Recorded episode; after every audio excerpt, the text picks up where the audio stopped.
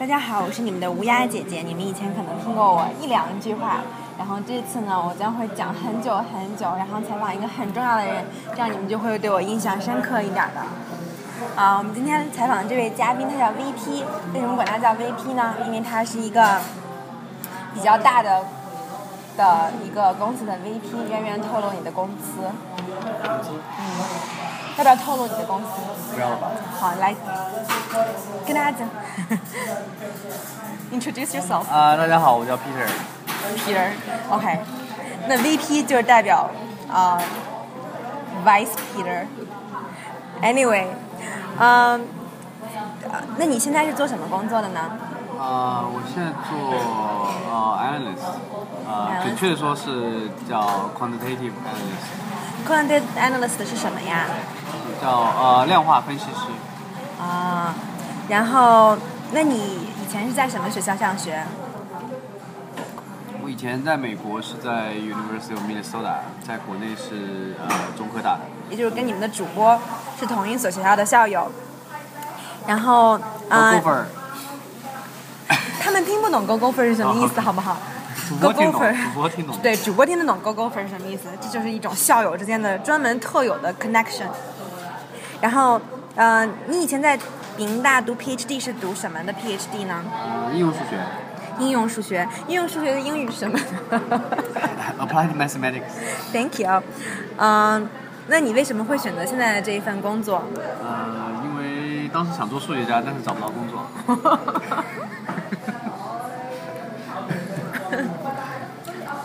你就是说，我们今天的嘉宾本来是想做一个非常清高的，包括清贫的数学家，但是最后选择这份收入颇丰的，呃，量化分析师。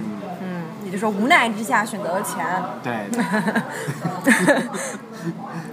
嗯、那你你现在每天的具体工作，因为很多人可能对这个量化分析师不是很了解，可不可以给我们介绍一个就是那种 for dummies 这种入门级的知识？具体就是，比如说对一些金融产品，它有一些数学模型，然后我们就啊、对这些金融产品的这些特性啊建立相应的模型，然后对它的定价、对它的风险做一些估算，就从数学上给出一个数字，所以啊、那些前台的那些交易员呢，他大概对这个交易这个这个产品的一些风险和到底这个东西到底值多少钱有一个大概的概念。这些东西都要以量化的方式表示出来，这就我们都干的工作。也就是说，在华尔街上那些那个股票交易员，其实就是做前台、前台小姐那种意思，然后你们是在后台给他们做支持的，是吧？对对对，对，还是你们的工作更高大上一点哈。啊、没有。然后，嗯，那你的工作强度，你觉得工作强度会很大吗？工作强度，呃，加班的时候可能会加的加班比较晚，但是平时一般八点到六点，中间一个小时或者半个小时吃午饭时间。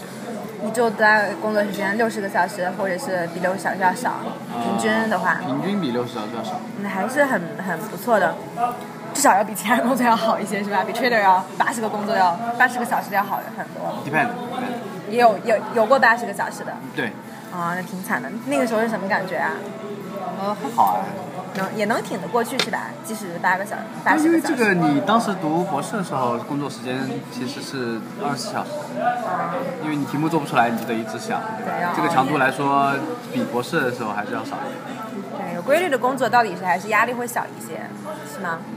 可以这么理解。嗯，然后，嗯，那你觉得你们的平这个工作的环境里面是大概是什么样？比如包括大家的教育背景、呃，种族背景，然后这一些年龄的分布，大概都是什么样子的？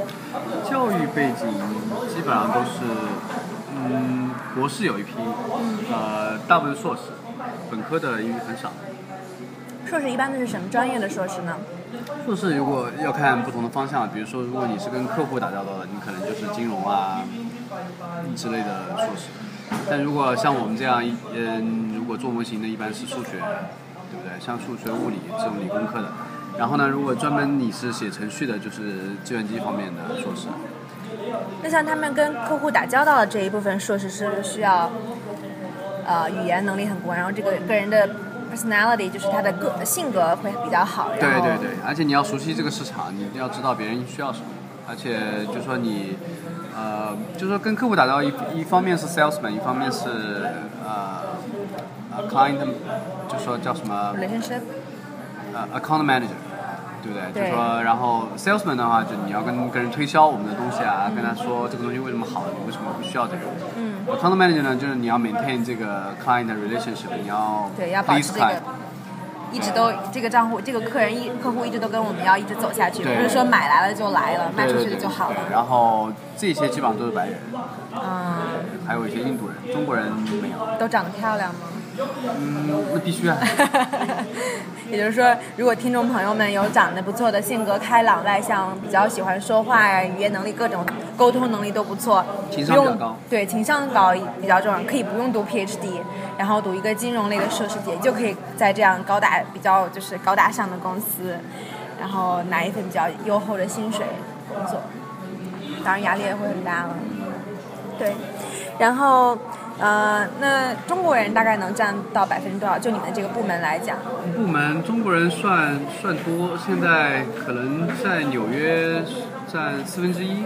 四分之一。呃啊，那这个比例其实相当不错，他也没有说高到离谱，百分之九十都是中国人，你平时也不说英语，对然后也没有说很少很少，你平时也不讲不了一句中文，包括包括中午吃午饭也不能讲。嗯，那你觉得你作为这百四分之一，你作为中国人，你觉得是有优势呢，还是你会有时候感到会有一些困扰？在晋升方面，职位晋升，晋升方面，我觉得我们组的晋升倒跟你是种族没有关系，跟你做的东西有关系。就是说，呃，这个职场上这个东西，就是说你有时候要发现这个机会啊，发现这个比较新兴的一些一些机会。比如说那个领域以后能得到长足的发展，然后你现在正在做这个领域，你的晋升就会比较快。但如果你做一些，就说基本上就是到快走到尽头一些夕阳的一些职位的话，就是类似于夕阳产业的东西，就是你做的再好，你最后得到机会很少，对吧？因为你得到的，就是你最后得到收益也比较少。也就是说，大家不用看电影里面那些什么华尔街精英都是白人，然后就气馁。其实还是主要是看个人。对，特别是现在我觉得唯一就是说，如果你觉得有这个 glass ceiling 的话，就说你的语言方面可能会会有 concern，因为因为你在公司大公司你就知道，就是并不是你的能力占主要部分，你你的你跟人对你跟人的交往，你怎么在工作中间 defend yourself，怎么争取到这些机会，对吧？也是跟你的语言能力、跟你的 personality，还有说你能不能融入这个文化也有关系。是，如果有就能力只是一方面。如果我现在正在申请到美国读书的孩子，你们可能会得到一些消消息，说什么 GRE、托福还有语言都不重要。那你会想跟这样，你会对这样的评论你会说什么呢？有什么高见？我觉得我觉得都重要。就说你就看你申请什么专业啊，就说这个要看专业定。就比如说我当时数学专业，说实话，数数学专业其实对语言是要求比较低的。嗯。对我当时申请我们那个学校的时候，GRE 成绩都没有用。对，然后就用了 GRE 的 Sub 成绩，因为他们不 care。但是如果你是 generalized 的一些申请的一些专业的话，我觉得应该都是比较重要的。就是说，如果你能把它搞得好一点，你要尽可能的去拿到更多的分。当然，你的 GPA 也很关键，但是就说你语言上面是一个。是一个是一个 bar，就说你到了语言分数，你到了一定程度，啊、分数就不重要了，就你的语言分数，就比方你加一和托福。但是你 GPA 呢是再多都不会嫌多的，对吧？然后如果你如果你的 GPA 不高，但是你可以发展，你可以在申请过程中发掘一下自己，就是说有没有做研究的能力啊，你自己可以搞出一些小的 project 啊，搞了一些小的论文，这样同样可以就说吸引这个招生老师，这样也可以得到一些 opportunity。对我们明大的博士给我们的一些 bonus topic，对大家的申请，如果大家还有更多感兴趣，然后想对这个学校、这个专业都有啊、呃更多的问题想要问我们这位啊、呃嘉宾的话，可以给你们的主播发 email，然后我们会以后再进行后续的访谈。我们先到下一个问题，关于讲工呃工作的这个问题。呃，那你就是像这样的工作强度，你平时的业余活动都有什么呢？业余活动就看你的朋友了。这个一般业余活动，嗯，看电影啊，因为美国的业余活动其实都比较 boring 的，你也知道。No, not for me。所以我我现在住的地方，呃，离一个电影院就是步行距离，所以我经常会去看电影，对吧？然后呃或者 K K T V K 歌，然后周末可能出去 hiking 啊，出去逛一逛呀。然后因为在纽约的话，纽约的活动是很多，你周末你如果你愿意的话，你周末永远不会感觉到无聊，对不对？你有那么多博物馆可以去，所以所以说基本上都是一些很就不像国内那么嘈杂的业余活动。国内可能会一些朋友 K 歌什么，但是我们这边这种活动就比较少，因为我们同事都是已婚的，还有很多有小孩，所以人家一一下班就回家了，所以不会不会在外面待很久。就是业余活动的选择可以很多样化，根据你自己的兴趣爱好总能找得到。对，但如果你在美国农村的话，可能你会。在选学校的时候一定要注意，一定要尽量去比较大一点的城市，是吧？我觉得明大就很好啊，对，在双城、双子城、Twin City。就冷了一点。我怀疑他们明大老师给他们塞钱了，到时候从这个节目中多找点事儿。Just kidding。啊，下一个问题，当时找工作的时候为什么选择了这个 offer？呃，除了说当数学家没有实现这个梦想以外，肯定还申请了很多其他的工作。这个钱比较多，对，真的。然后另外一方面就是说，当时当时还拿到一个公司的 offer，那个公司是跟我做的 research 有直接相关的，对，但是他们实在是公司太小，而且我觉得一方面是这个稳定性的觉得他们不会不会很稳定，就是那个公司是一个比较小，那公司在纽约吗？就在明尼苏达，就啊我做博士的论文跟他们是有合作的，但是他们最后当然工资也给的比较少，然后另一方面我觉得他们不是很稳定。也就是说，对比一下，还是现在这个公司又是跨国大公司，然后又是金融巨头，钱又多又在纽约，当然 no brainer 对吧？肯定是要选这个公司了。对，然后，呃，您这是哪一年找工作的？一零年一零年找工作，那一年的形势怎么样？形势很差，我当时找了七个月工作才找到，哇，啊、因为那年的 H1B 到十二月份才用完，所以你就知道工作多难找。是从哪一年开始这个情况就开始变差了？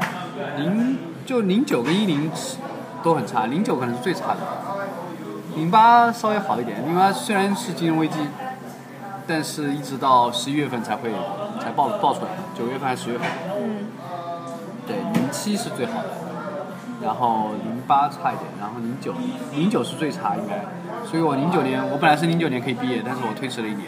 啊，那现在呢？现在一三一四年，现在 H1B 的名额都是很快就走了对啊，现在工作形势很好很多。对，所以大家不用担心，现在这个形势比较好，然后工作机会比较多，申请的可以放心的申请过来，不用担心以后找工作的事情，是吧？现在不要想工作，先过来把书读好。好，谢谢这个建议。然后那现在从当时在明尼苏达也生活了五年六年是吧？PhD，对，然后搬到纽约来，感觉有什么样的啊、两个地方对比，感觉呃，纽约嘛，大城市，明尼苏达其实城市也不小，然后其实它业余活动也比较多，呃，人比较少，但那边人普遍比较 nice，生活比较慢节奏。Vikings。对对，纽纽约就是比较，呃，大家比较 aggressive，对，然后，对，那你觉得如果再选一次的话，你会选择住在明州还是住在纽约？就说明州的话，如果没你没没来过纽约，其实明州也挺好的，但是你来过纽约之后，可能不太会想想回再回去。一般现在的情况就是，除非是要养孩子，很少有人搬出去，是吧？很少有人从纽约搬走。对，就纽约的那个 apart 就是公寓的市场也非常的紧俏，非常非常的紧俏。啊，我们的嘉宾在点头啊，你们可能听不到，但他在 同意。对同意同意。然后，嗯、房租一直涨了很多了。对，那那个还有一个问题就是，可能有一些人会感兴趣，工作了以后要申请 H1B 的签证，包括再往后要申请绿卡，对这个有什么可以给我们介绍一下？他们知道什么时候去吗？可能有人知道。呃，这个就是看公司，如果公司愿意给你 offer，表示一般你招人的时候就会啊、别人会比较 concern 就是你是不是需要 H1B 的 sponsorship。嗯，然后一般如果愿意，他他知道你需要 sponsor，然后他愿意招你的话，所以说说明他愿意 sponsor，对不对？也是就是说你一定要把这个放在你的 resume 上，在找工作之前放在，简历上，说你需要。你不放的话，别人也会问你，因为你明显是 Chinese 嘛。嗯然后绿卡这个事情是要看公司，像我们公司就比较差，因为人太多，所以大家要内部公司内部还要排队。嗯呃，绿卡好的公司的话，就是你可能刚刚找到工作半年或者一年就给你办。嗯然后现在这个情况的话，就说办了之后，中间还有很多步骤，然后最后可能等你拿到也要再过个五六年之类的。那比如说像最快的，像你刚才提到有些好的公司，它内部排半年一年就开始给你办，那不还在移民局还要再等好几年要排排期？那就是说最短大概有什么样的公司，然后大概能有几年能拿到绿卡？然后在一般的情况下，是另外一些公司一般平均多少年能拿得到绿卡？嗯，这个要看了，就是 IT 公司，比如说 Google，它就会比较快，对不对？它可能半年就给你办，半年之后呢，你啊、中间手续可能要再花一年，一年一年之后手续呢，啊、可能一年半吧，总总的手续办下来一年半，然后再排绿卡。现在啊、现在的排期的话大概是零九一零年，所以还要大概四年还五年，所以 total 时间可能你工作之后大概七年可以拿到绿卡。啊、当然如果你是呃，就学术做的比较好，然后论文比较多的话，你可以走，你可以自己申，自己申请。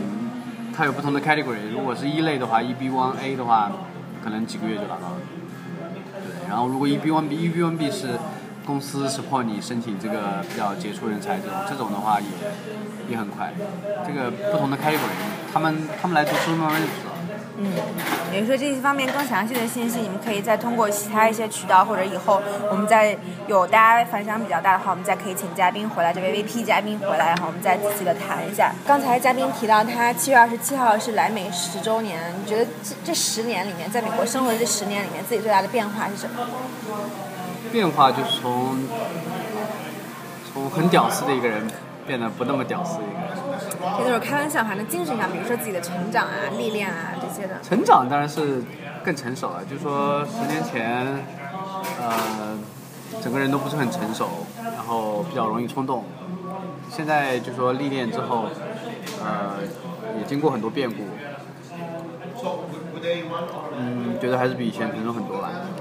那你觉得后悔来美国吗？还是觉得这你你适合走这条路？That's the best 不后悔不后悔。这个这个都是不同的不同的 experience 嘛，对不对？说不定我留在国内我也不后悔，这个一样的。啊，好，然后又开始嚼冰了。嗯，那行，就那今天差不多就到这儿。然后，如果听众朋友们还有什么问题想要继续问，包括想了解纽约的话，我们两个作为两个伪纽约客是吧？纽约客，一般是在纽约生活在生活五年以上才可以称自己是纽约客。是吧？我我生活在 New Jersey，所以 Yeah, New Jersey。我们两个伪纽约客呢，可以回答你们一些问题。大家如果对纽约的生活、衣食住行都很感兴趣的话，啊、可以给主播发 email，然后下次我们再继续回答。然后今天就在这儿，嘉宾有没有要跟小朋友们说的？呃，申请很辛苦，但是坚持下来总会有收获的。That's it。Yes，好了，拜。哦，对了，我是你们的乌鸦姐姐，然后我们这期的嘉宾是 VP 同学。拜。收听科学不无聊，请在苹果 iTunes 商店、荔枝 FM、喜马拉雅电台、新浪微博音乐人、豆瓣音乐人 DJ 小站搜索“科学不无聊”五个汉字。同样，也欢迎听众朋友在新浪微博和豆瓣搜索“科学不无聊”，关注我们并参与互动。我们的 QQ 群也向大家开放，群号是三二二二三四九八二。重复一遍，群号是三二二二。三四九八二，我们的节目会在美国东部时间每周三晚十二点，也就是北京时间每周四中午十二点准时更新，敬请期待。